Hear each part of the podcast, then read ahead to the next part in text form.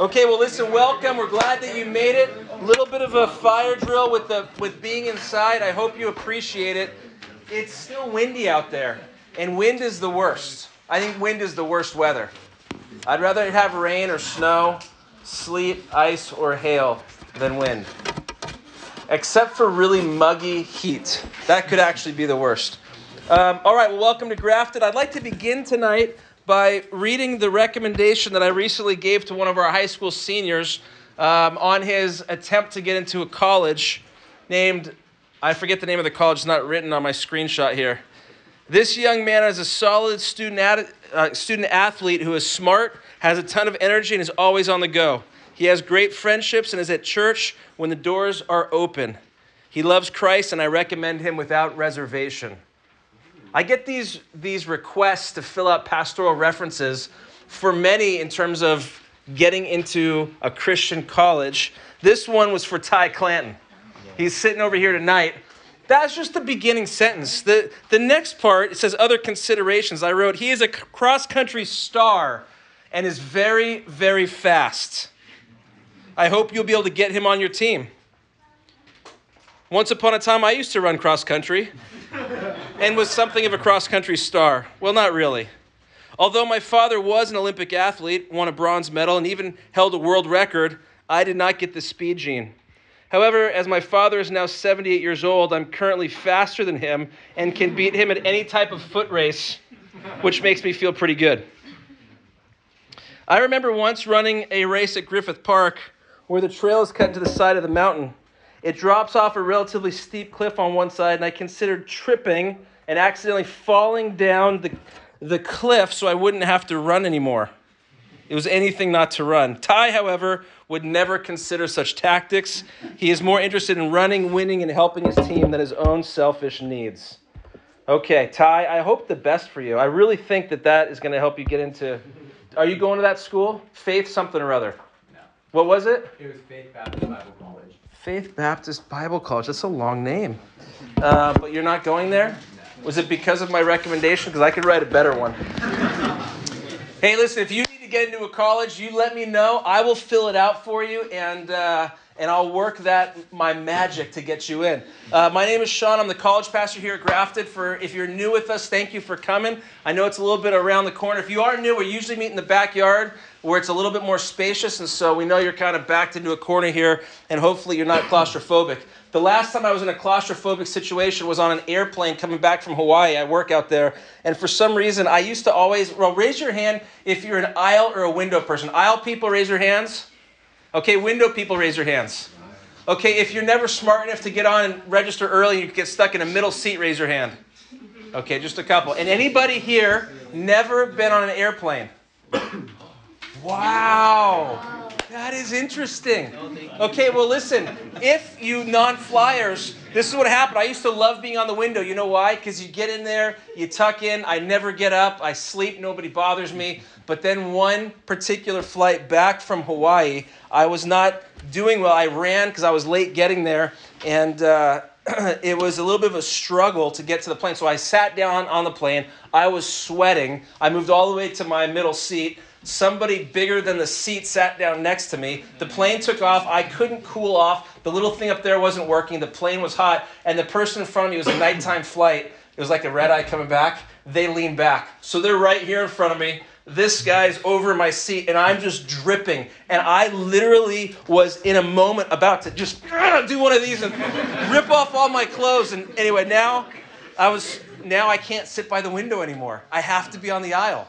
So if you feel like that right now, just resist because this plane will touch down at some point tonight. You'll be okay. But we're glad you're here. We exist to help college students know Jesus Christ. We want to help you on in your relationship with God to bring you closer to Him. If you don't know who God is, we just open the Bible week in and week out and teach what the Bible says. Not my opinion, not uh, some philosophy. This is just God's word laid out.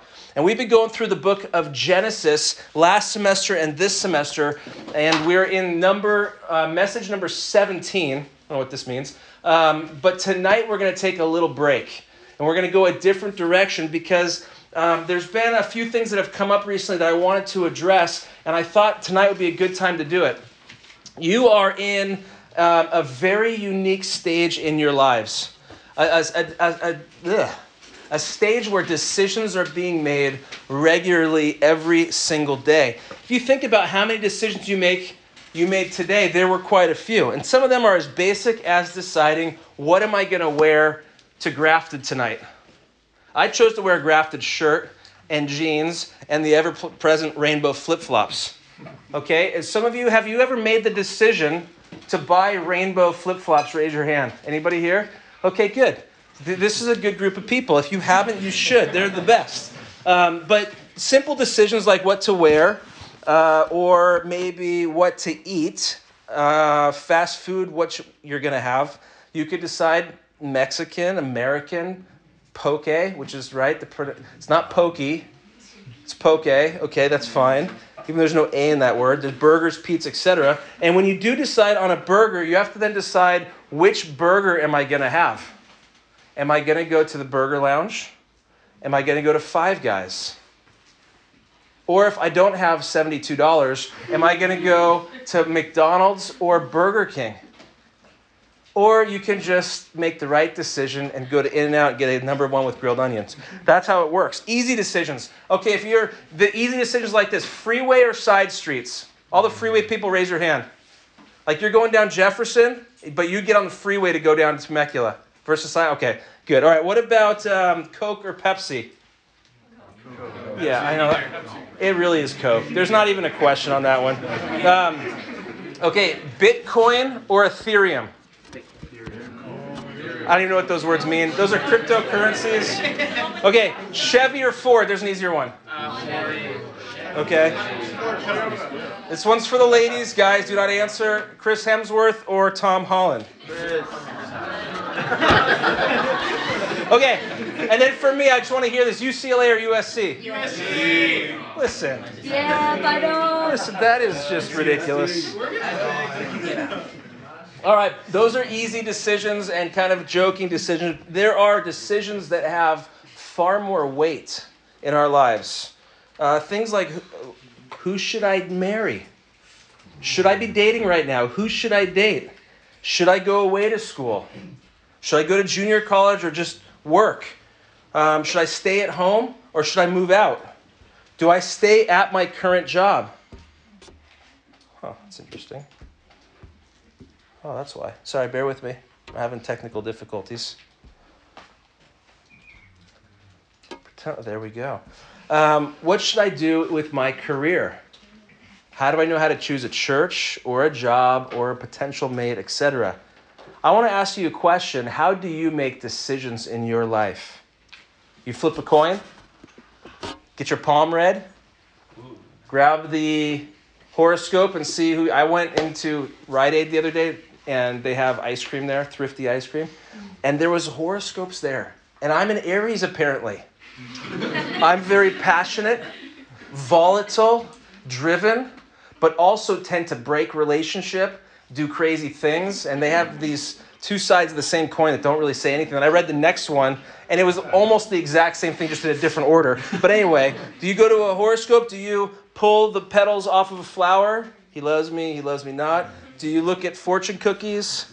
Uh, wait for the stars to align? Maybe you've taken a survey. Oh, yes, we really are compatible, right? Like, I don't know how you make decisions. It is difficult to make decisions. The seniors in the room, we have high school seniors that have joined us. We welcome you every single week.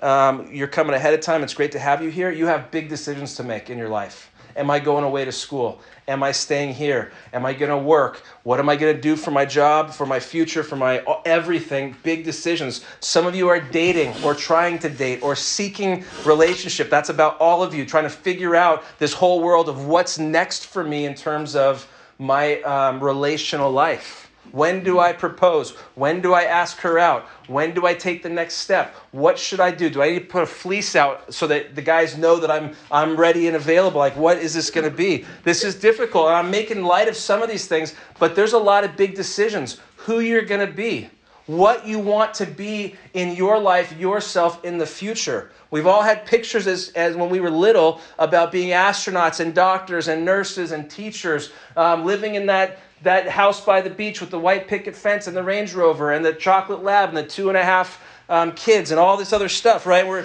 we try to figure out who we are and we try to make decisions.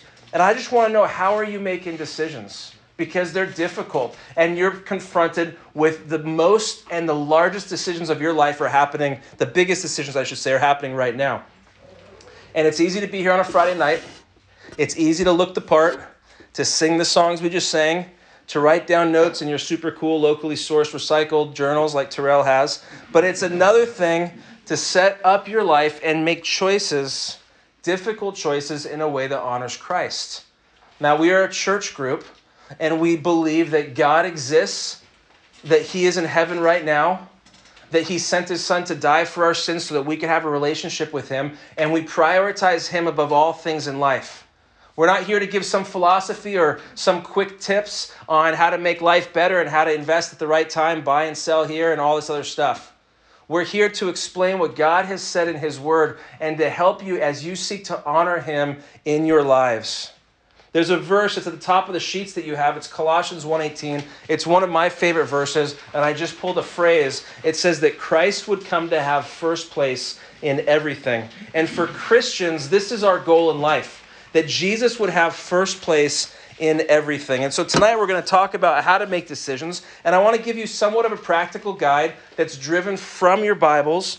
Um, and these are just going to be six questions to ask and to answer about how to make decisions in your life. Okay, we've got a lot to work through here, so buckle up a little bit because we're going to move pretty quick. But if I was titling the message, it's this decision making like a boss. That's what we want to work through tonight so that Christ would have first place in every part of your life. Six questions. Are you ready? This is how we're going to help you to make decisions. And by the way, let me make one more comment. The reason we're here tonight is because more and more of you are coming to me and to our senior staff, and you've got real questions, and you're working through real, um, meaty, heavy issues in life. And I want to help give you a biblical grid for what that should look like as you seek to make those decisions in your heart before the Lord. So, number one, first question you need to answer is Who is God? Who is God? That is the first question. And we need to remember who He is. And I know this is going to seem like, wait, what? Decision making? And you're telling me I got to know who God is first? Doesn't make a ton of sense. But this is the starting point because we need to understand the character of God. And I want to lay out just a handful of things about God really quickly for you to remember. This will make sense in a minute as to why we're starting here. The first little line there is that God is sovereign. God is sovereign. That means that God is in control of every molecule in this universe. By definition, as God, He controls it all. In Psalm 115:3, it says, But our God is in the heavens, and He does whatever He pleases. That is the God that we serve, the God that we know in scriptures. He rules all, He controls every molecule in this universe. And if you struggle with this, then come talk to us. It's difficult to know there's a God up there, and some people think that He's got like a joystick and He's just messing up our lives or giving us hardships and things like that. What about my free will if God's in control of all things? And if you struggle there, then come talk to us. We'd love to help you with that uh, uh, after the night's over. But Daniel 4:35, listen to this verse. God does according to his will in the army of heaven and among the inhabitants of the earth, and none can stop his hand. God is in control. Secondly, we need to understand that God is good. Did you know that? God is good. Would it not be tough if God was sovereign, but he wasn't good? That is the definition of an evil dictator. Think Vladimir Putin right now. Total control of what he's doing and what's happening, he's not a good man, is he? But he can, he can enact his will because he has power and sovereignty. That doesn't define God. God is a benevolent ruler who cares for his children. Psalm 136 1 says, Give thanks to the Lord, for he is good. And that's huge for us as Christians uh, because Romans 8 28 says that we know, you'll recognize this verse, that God causes all things to work together for good to those who love God, to those who are called according to his purpose. Every detail of your life, because you serve a good God and he is sovereign, he is working out for your good. So good to remember that, particularly in times of trial and suffering. Some of you I understand you shed tears even today in your life, and you're working through very difficult aspects of life, deaths and health issues, and other significant relational turmoils in your life. And it is good to remember that God is taking all of that chaos and He's working it t- together in His plan ultimately for your good. And so we've got to remember that, that God is sovereign, that He's good. Thirdly, that He is wise, that He is wise. I said a different way God knows what He is doing. What if he was sovereign, meaning he could control all things? He was good, but he wasn't wise. He would be like um, that really friendly grandpa who just is always loving you, but never can seem to figure out how to go in a certain direction. Gives you the candy bar and then doesn't know what to do with you and just kind of sends you on your way out into the street. Like that would be what this would kind of be like. Or it would be like me trying to build something. I've told you in the past I like to do projects around my house. I hung this lamp as an example. Actually, Trevor, you built this lamp. Is that right? Okay, he's in the other room. Okay, but I want you to notice how my projects go when I put them up and do things. What do you notice about this lamp? It's crooked. It's crooked! I don't know how to straighten it. These are how my projects always go. I always get something wrong. Like it's so close to being perfect, but it's not. It drives me nuts. Here's, the, here's why I'm not wise. I don't do things well. I don't know everything. I know there's a bolt up there I can loosen and turn it, but I've never done it because I've never done it before. I have great intentions, but I can't always get it done. Watch, God is the exact opposite. Psalm 145 9 says, Great is our Lord, abundant in strength. His understanding is infinite.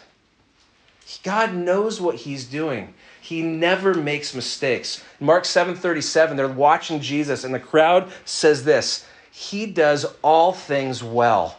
I love that verse. Never needs a do-over, never asks for a mulligan, um, doesn't ever forget anything, is never surprised. Could you imagine Jesus as a carpenter growing up? Every cut was perfect every time. Every seam fit together just right. It was the best work you could possibly imagine. He knows everything, right? It was always right. So God is wise. And then, fourthly and finally, God is trustworthy. So we can put ourselves wholly into His sovereign, good, and wise hands, knowing that His ways are best. He loves us, He cares for us, He wants our best. He will bring it about in time and in eternity. Romans 8:32 listen to this verse says he who did not spare his own son but delivered him over for us all how will he not also with him this phrase freely give us all things? God gave us the greatest gift in Christ. Will he not give us the smaller gifts and what we need day to day? And Proverbs 3 5 and 6 says trust in the Lord with all your heart and do not lean on your own understanding. In all your ways acknowledge him he will make your path straight. Okay, so I just wanted to lay the theological framework for decision making. We need to know who God is. Secondly, we need to answer the question Who are you? Remember Alice in Wonderland? Who are you? Who was that that said that? That caterpillar? Yes, the caterpillar. Um, not the Johnny Depp Alice in Wonderland, because that's just weird, right? And Willy Wonka with Johnny Depp, also equally weird. And what else that he's done is weird? Pretty much everything, but we don't have time for that now. Okay. What do you need to know about yourself? What do you need to know about yourself? First, you need to know this you are not sovereign. You're not. Isn't that the truth? We can't control everything. Although we think we can and we try to, it doesn't always work. Uh, let me just give you an example. You're coming on the freeway, this for you freeway people, hands in the air, and you're in that fast lane, and your lane screeches to a halt, and you're sitting there, and you're like, everybody's going past you, and you're like, I'm going to move over. And as soon as you move over, what happens? It just literally stops right in front of you, and then that lane starts going. Or there's eight lanes at the supermarket. This is me, and I walk up. I'm like, okay, I'm actually gonna pick the longest line because maybe that will work. And I stand there and then it, and I'm never in the fastest lane, ever. It's always wrong for me. Anybody? Yes? Does it feel that way? Um, I mean, more important, you go out on an important date, you go to a work meeting, something else, and uh, you finish and you're in the in the bathroom and there's just something green stuck in your teeth and you're like, "Are you kidding me? That was a job interview, right? And something like that. Or you're ready to go out, you got your day planned, you're with your friends, and your parents walk in and say, Hey, we're going to grandma's house today. What? Like, no chance. I'm going with my friends. No, you're not. We don't have control over every part of our lives. That's a simple reality. Health issues, financial issues, family issues. There's a war in Ukraine that, if they don't get under control, will spread and have an impact on our lives beyond the price of gas. There are big things happening in the world right now. You don't control them, neither do I. If you were at church on Sunday, we're working through the book of James, and James 4:13, he says this, "Come now you who say today or tomorrow we'll go to such and such a city." And spend a year there and engage in business and make a profit will dictate our terms. Yet you do not, do not know what your life will be like tomorrow. You're, you are just a vapor that appears for a little while and then vanishes away. We don't have control. God's sovereign, you're not. Secondly, you're not perfect. I know sometimes you look in the mirror and you're like, man, I look good. Look at that. I look good. But you're not perfect. And I know that your mom tells you that you are perfect, but I'm telling you you're not. My mom calls me all the time and she's just like, I just think you're amazing. I'm like, You're my mom. I'm so glad and I love you, but I have major problems in my life. Uh, but I'm glad for the love of my mother. It's, it's amazing. But um, we've all been warped by some sin in our life. We've all been born with a sinful nature. We bring relational issues and toil uh, turmoil, excuse me, everywhere we go, right? Nobody here is perfect. Uh, each one of us is prone to sin in different ways. How many of you have a temper that, this is actually a question. You, there's two ways to get angry. One side, you've got a quick fuse temper that goes off, like the thing just explodes, like in anger. In uh, the movie, what's the movie? Anger. Inside Out. Inside Out, is that it? Is that right? Yeah, yeah. And anger, he's just standing there, sorry.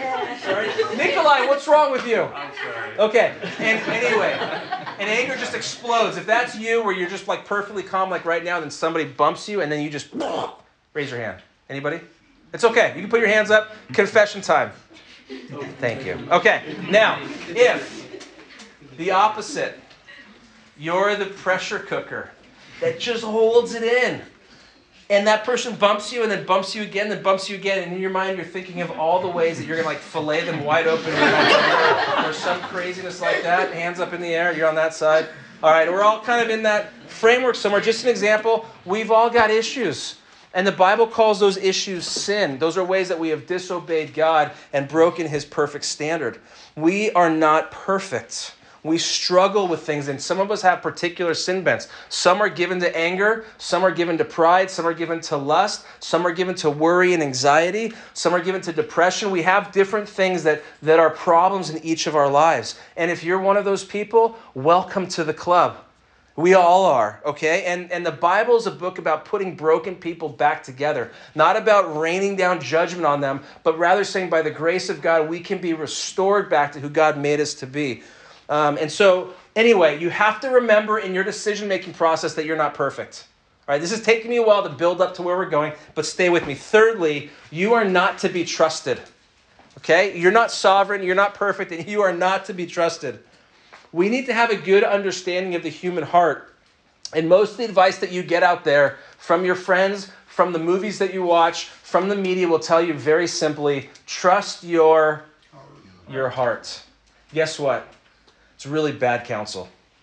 It's really bad counsel because the Bible says in Jeremiah 17 9 that the heart is deceitful and it's desperately sick. Who can understand it? Listen, I know you have instincts sometimes where you know that person's wrong or you know the situation's off. I got it. In general, your heart is not at the 50 yard line making decisions. Your sin nature has put you way off to the side and our decisions are not always wise. It's why we need an outside objective source, which is the Bible.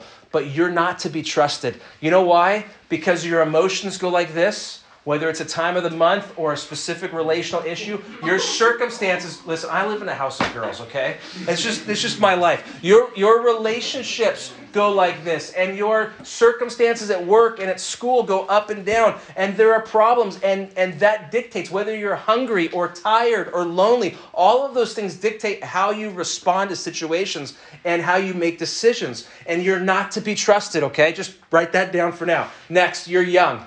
You are young. Any songs come to mind right now? That's yes. Who's I don't even know who that is, but that's exactly what I was thinking. Um, and is that a good thing or a bad thing? It's a great thing. Enjoy it. Enjoy the strength of your youth. Um, you're, you're strong. You have limited responsibility, ton of freedom, and that's a great thing. But you haven't lived very long.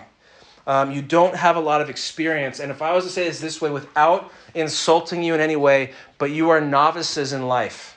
Okay? You're novices in life. And you need to remember this when you make decisions that you don't know everything, that you're not wise like God is wise, or listen carefully, even like your parents are wise. And you might say, What are you talking about? My parents don't know what they're doing.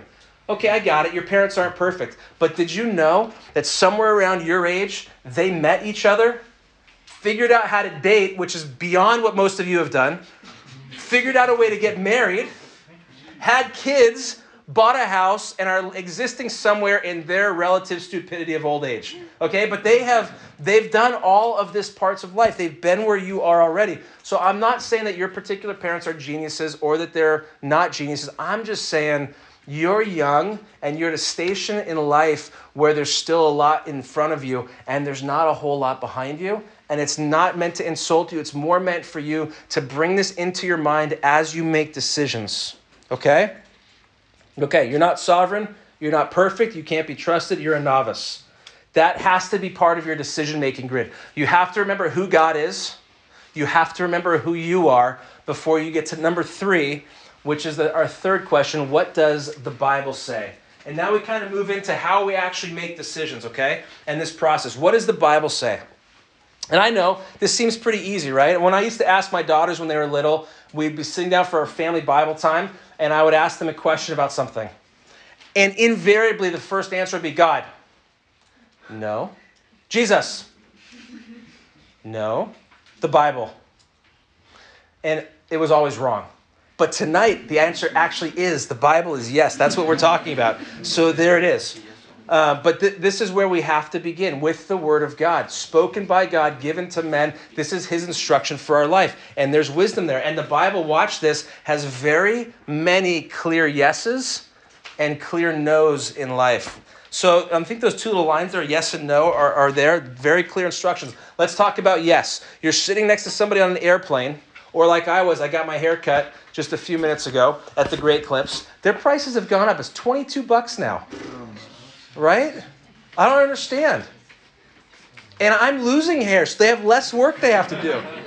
But anyway, I'm sitting there with this young lady who is is as and this typically this happens to me everywhere I go. I don't know why. I think I have a trusting face or disarming or something. She immediately starts telling me, well, it's a longer story, I don't have time for it now, but she immediately starts telling me how her nine year old daughter passed away less than two months ago, and how she buried her, and how her granddaughter was born on the same day. And she's walking this through, and immediately my heart is drawn to hers out of care and love. And I, I want to tell her about the hope of Jesus Christ. And I want to tell her that in this moment of suffering and pain, God has a plan and God desires to draw you to Himself, to mend your broken heart, and to fix you.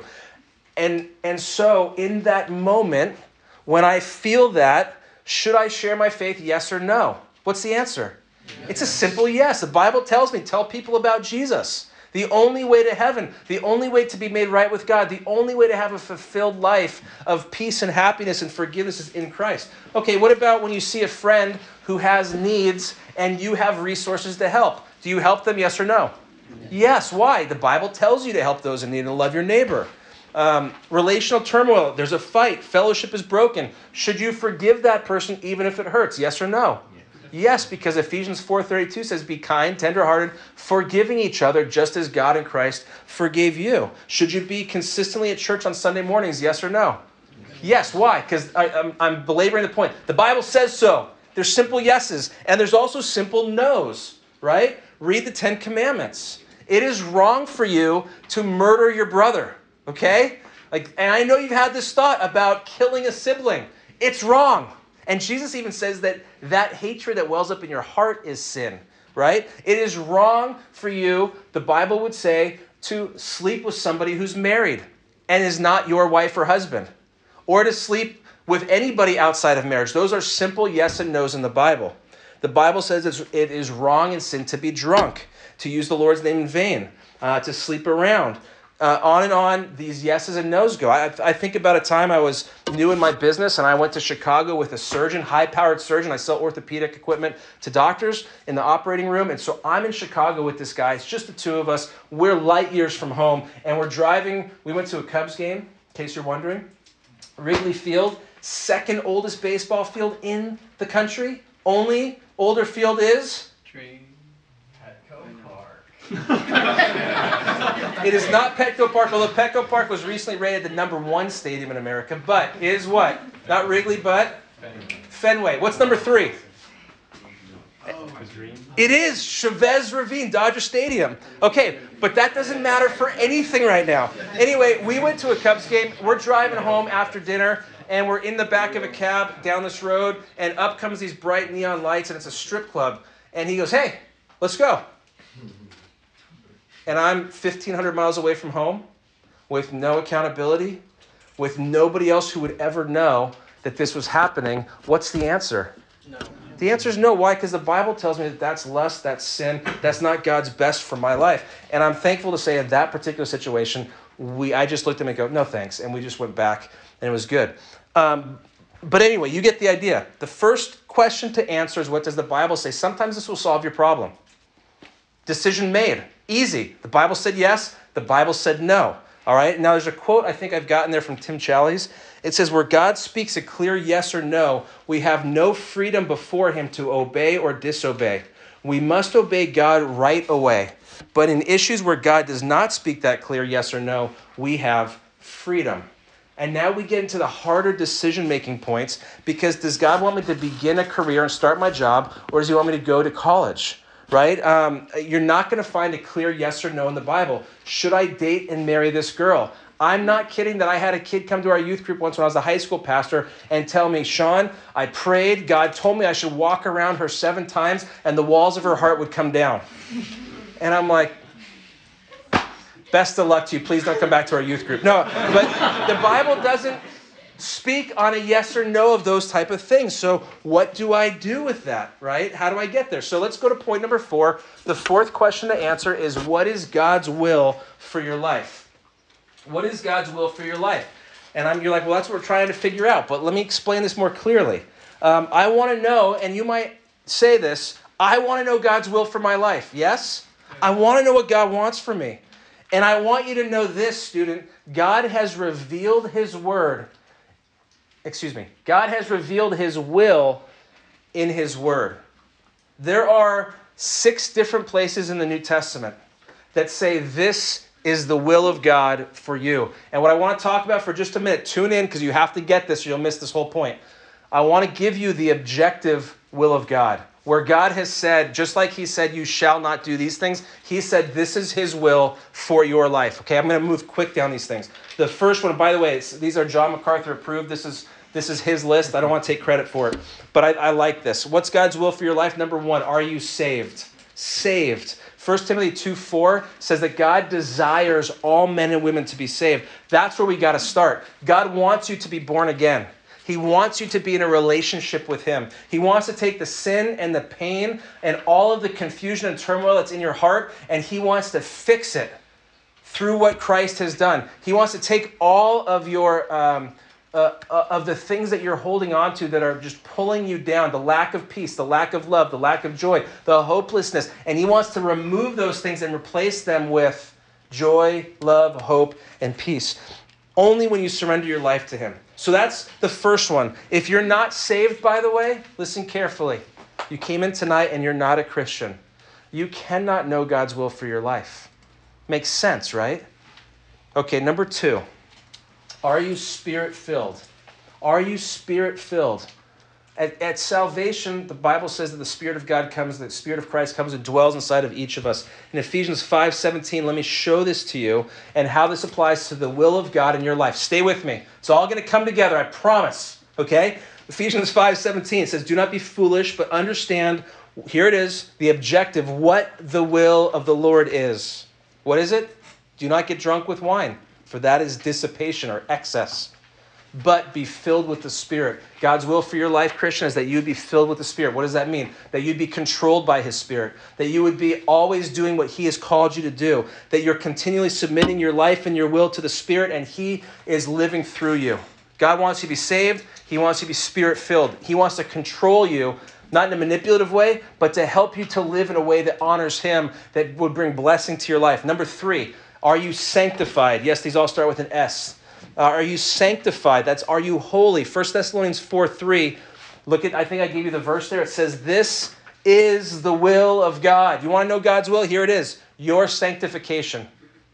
And he explains it. That is that you abstain from sexual immorality.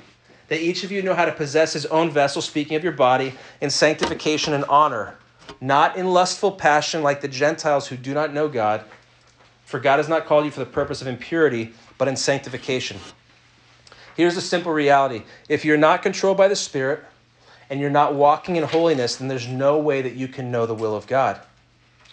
I've had people ask me, I'm sleeping with her, and I think it's God's will that we get married.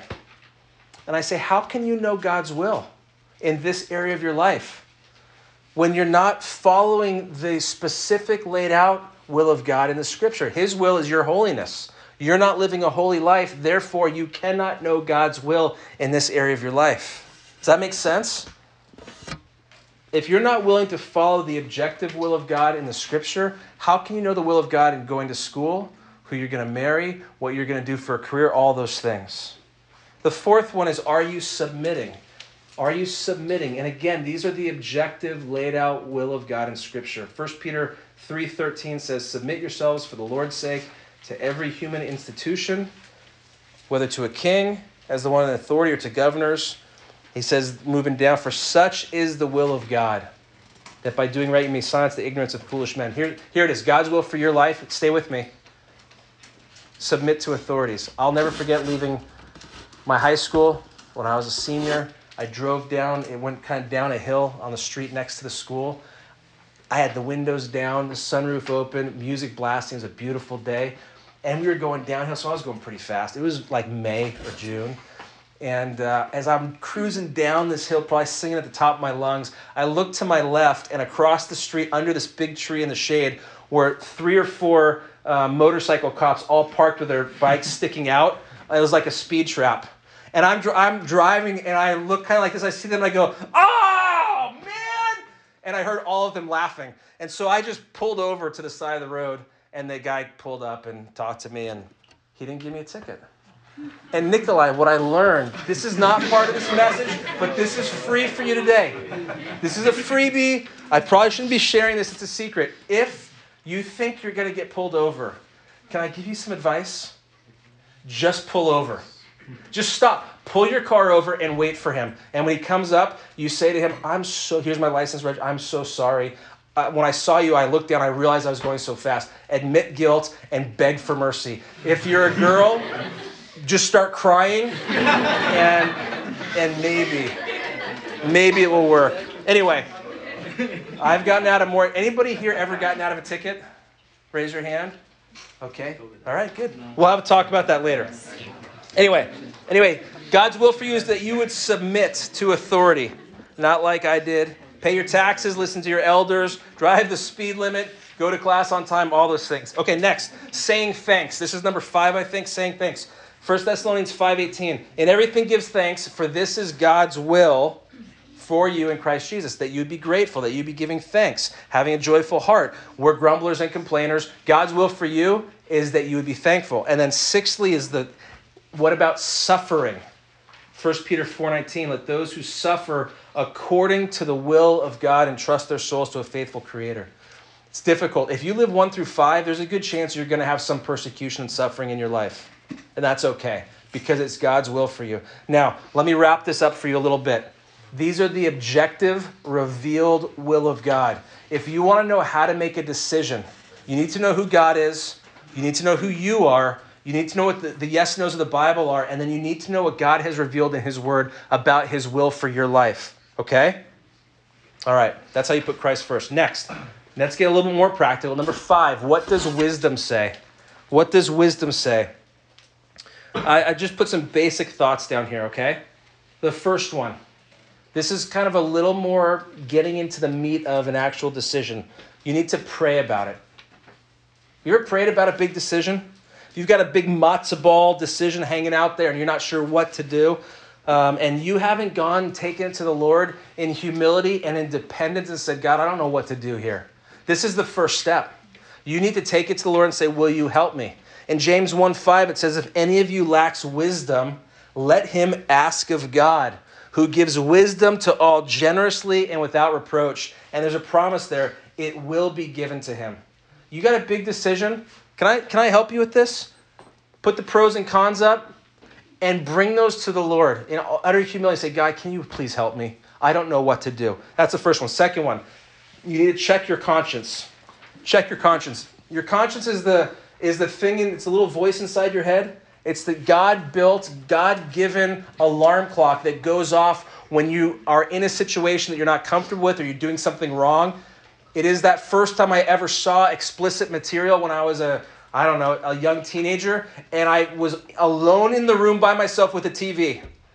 And yet I felt like there was somebody else in the room.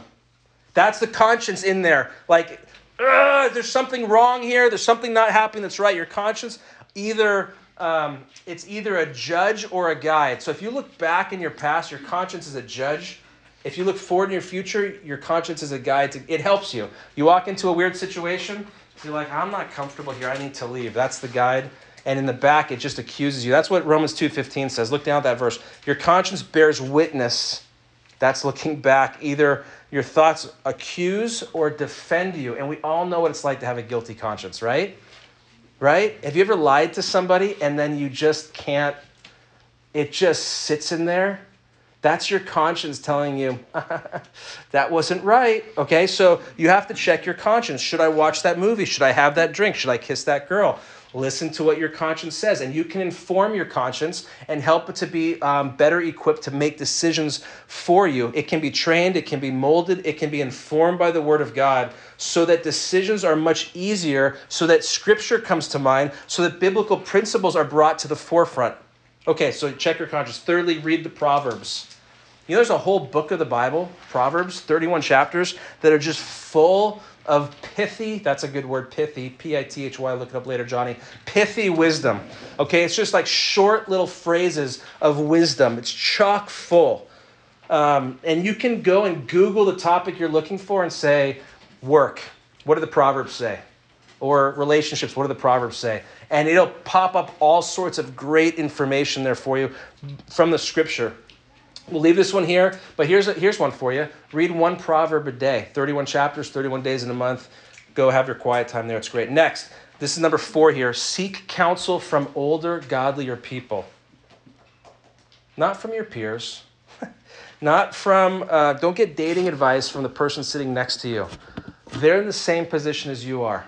They're also a novice. The fact, guys, that he has a girlfriend doesn't mean anything except that he a blind squirrel every now and then finds the nut, right? So he's literally one step ahead of you. And in particularly in high school, it's like everybody goes to the one guy that has a girlfriend to get advice. He's like, "Well, let me tell you, in my vast experience, right? Like this doesn't work. The Bible is clear. Go find counsel and wisdom from older and godlier people." Um, to those who are wise, Proverbs thirteen twenty says, "He who walks with wise men will be wise, but the companion of fools will suffer harm. This has come up multiple times in recent days in a lot of conversations with many of you where you're like, I want to do the right thing. And you're coming and asking questions to our senior staff, which is awesome. And then sometimes you're like, I don't like the answer I'm getting. I think you're wrong. I see it in your eyes when I'm giving you counsel. Like, I don't think he knows what he's talking about. He's, and then you're doing the mental gymnastics. He's roughly the same age as my parents, and my parents are not very smart. Therefore, he's not very smart. I'm going to do what my friend next to me, who has a girlfriend, told me to do. This is what I see in your eyes, okay? But the Proverbs say this Proverbs 11 14, where there is no guidance, the people fall. But in an abundance of counselors, there is victory. And I've told multiple of you in the room, you don't think I'm right or you're not by the way, I could be very wrong. That's not the point here. If you're not convinced of the counsel that I'm giving you or another older godly person is giving you, you know what the Proverbs say right here? In an abundance of counselors, there's victory. You're trying to make a decision. You come to your one staff person, you ask the question, and you're like, no, I don't like you anymore. Usually because you didn't go with what I think you should go with. What should you do? Well, you could just submit right there, but if you're really curious, the Proverbs say, Go to an abundance of counselors and find victory. What should you do? Go ask another godly person. Go ask another godly person. And what you're going to do instead of getting just a black and white painting is the more people you ask, that picture is going to get filled in with more detail, with more color, and it's going to help you make that decision. Following? That's, that's how you make good decisions as you get older and godlier counsel. Where there is no guidance, the people fall, but in an abundance of counselors, there is victory. Just to point this out, I have lived more than two times as long as every one of you. I'm 45, all right? I am starting to get old and I'm starting to feel it. And I, am only telling you that because 25 years ago, literally 25 years ago, I was sitting in your seat. What have you been doing for the last 25 years? Okay, you were born, before that, you didn't exist. And then you went through, through infancy, childhood, adolescence, teenage years, and now you're an adult and you know everything. Listen, 25 years ago, I was here. For 25 years, I've been studying God's Word, living life, counseling people, and trying to do my best before Him. I have a ton of experience, a ton of wisdom, and I can help you. And by the way, Take me out of the equation. There is a ton of senior staff in there who are wise and awesome. Go to them and find help in your decisions. Seriously, don't do it on your own, okay? Listen and be wise. Lastly, on this point, the last question about wisdom is what would Jesus do? WWJD. Yes, cheesy. Yes, overplayed. This is a really good question to ask. Put yourself in that position and say, well, what would Jesus do right now? It's a great question to ask and answer. Okay, number six. I'm going to speed us up. Does it have spiritual benefit? You're making a decision. This is the big question.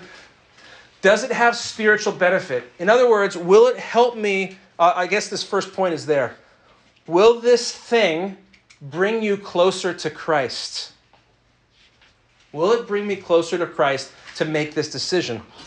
Will it help battle sin or it's going to push me further into sin? Simple example I'm looking at a college, and I went online and I found out that there are no churches within a 100 mile radius. But I really want to go there because they're offering me a lot of money. Guess what? Bad decision.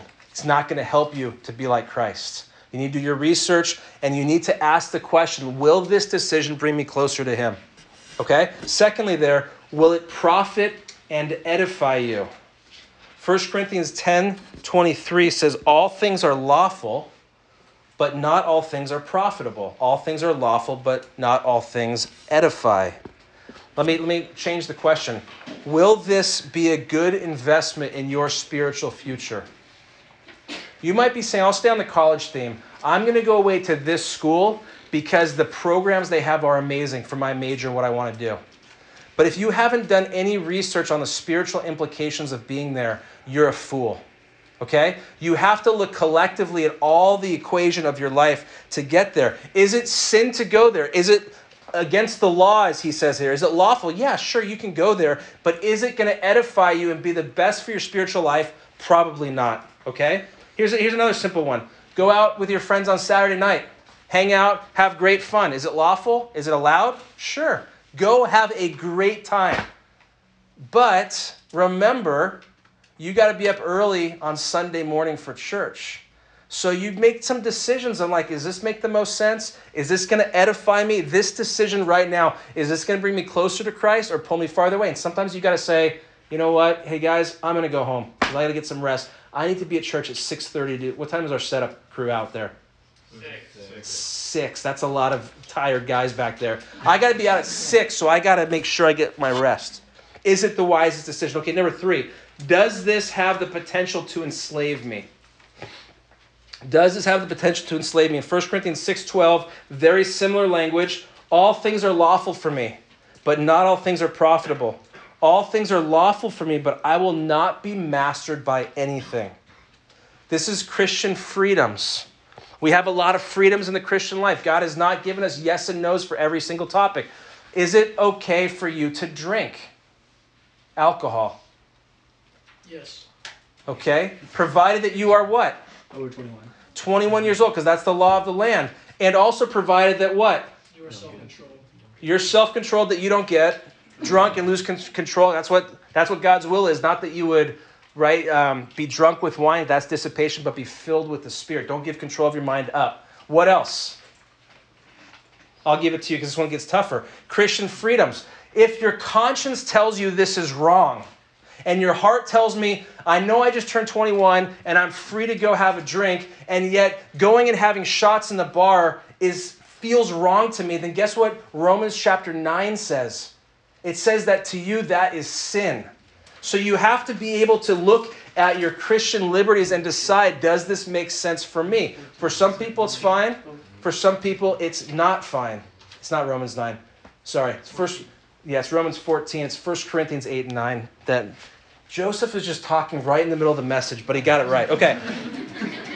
But anyway, does this have the potential to enslave me? And I'll, let me take the same illustration. That shot, that second shot, that third shot takes you down a pathway that's very dangerous. You need to be careful. It's okay to drink theoretically if those things line up, but that has the potential to enslave you. You got to be careful, knowing your own sinful tendencies. Another example can I watch an R rated movie that has explicit content as long as I go like this in the bad scenes? La la la la la la la. Okay, maybe, but is that is that really the best thing for your spiritual life? It has the potential to enslave you. Anyway, moving on. The guy's really cute, but he's not a Christian. But he's showing interest in me. But he's really cute. Is it okay that I go on just one date with him? Okay, well, listen, you got to be really careful here because the Bible's pretty clear not to bound yourselves to unbelievers. And so, but it's just a cup of coffee, Sean. Okay, but this has the potential to enslave you. In other words, is it lawful to have coffee with him? Yes. Is it the most profitable thing? I don't know. Because if your heart begins to knit with his heart, and it gets closer and closer and closer, eventually you're left with a decision.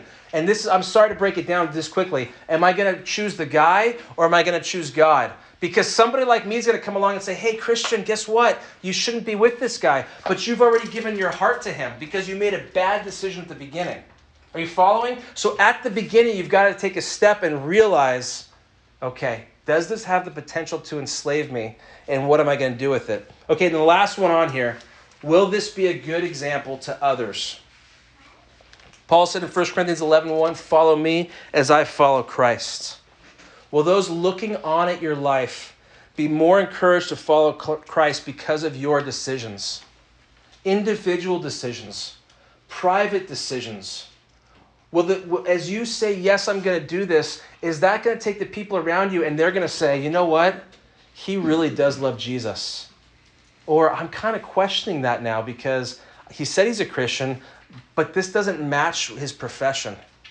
I took some doctors to New York years ago, orthopedic surgeons, sell orthopedic stuff. We're on a trip to New York. We also went to Boston, different trip, and we went to Fenway.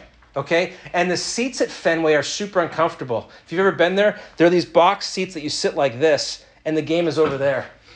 Because this place was built in like the 1920s, okay? It's crazy. So, but it's iconic. That's where the Red Sox played in Boston.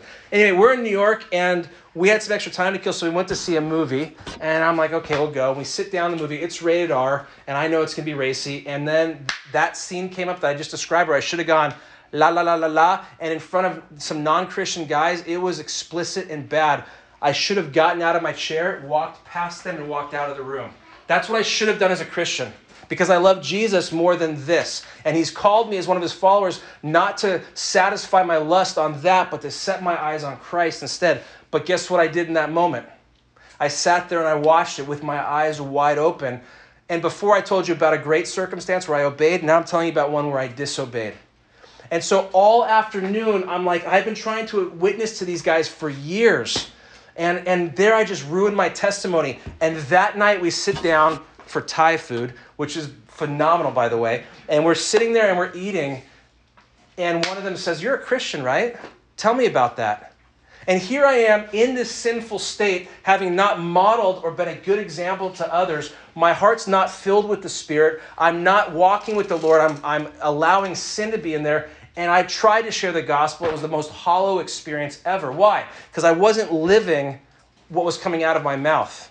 And so I, I just use that as an illustration because 1 Timothy 4.12 says to show yourself an example to those who believe. We are to be different. And the question is will this have spiritual benefit and will this be a good example to others? Okay, that's a lot.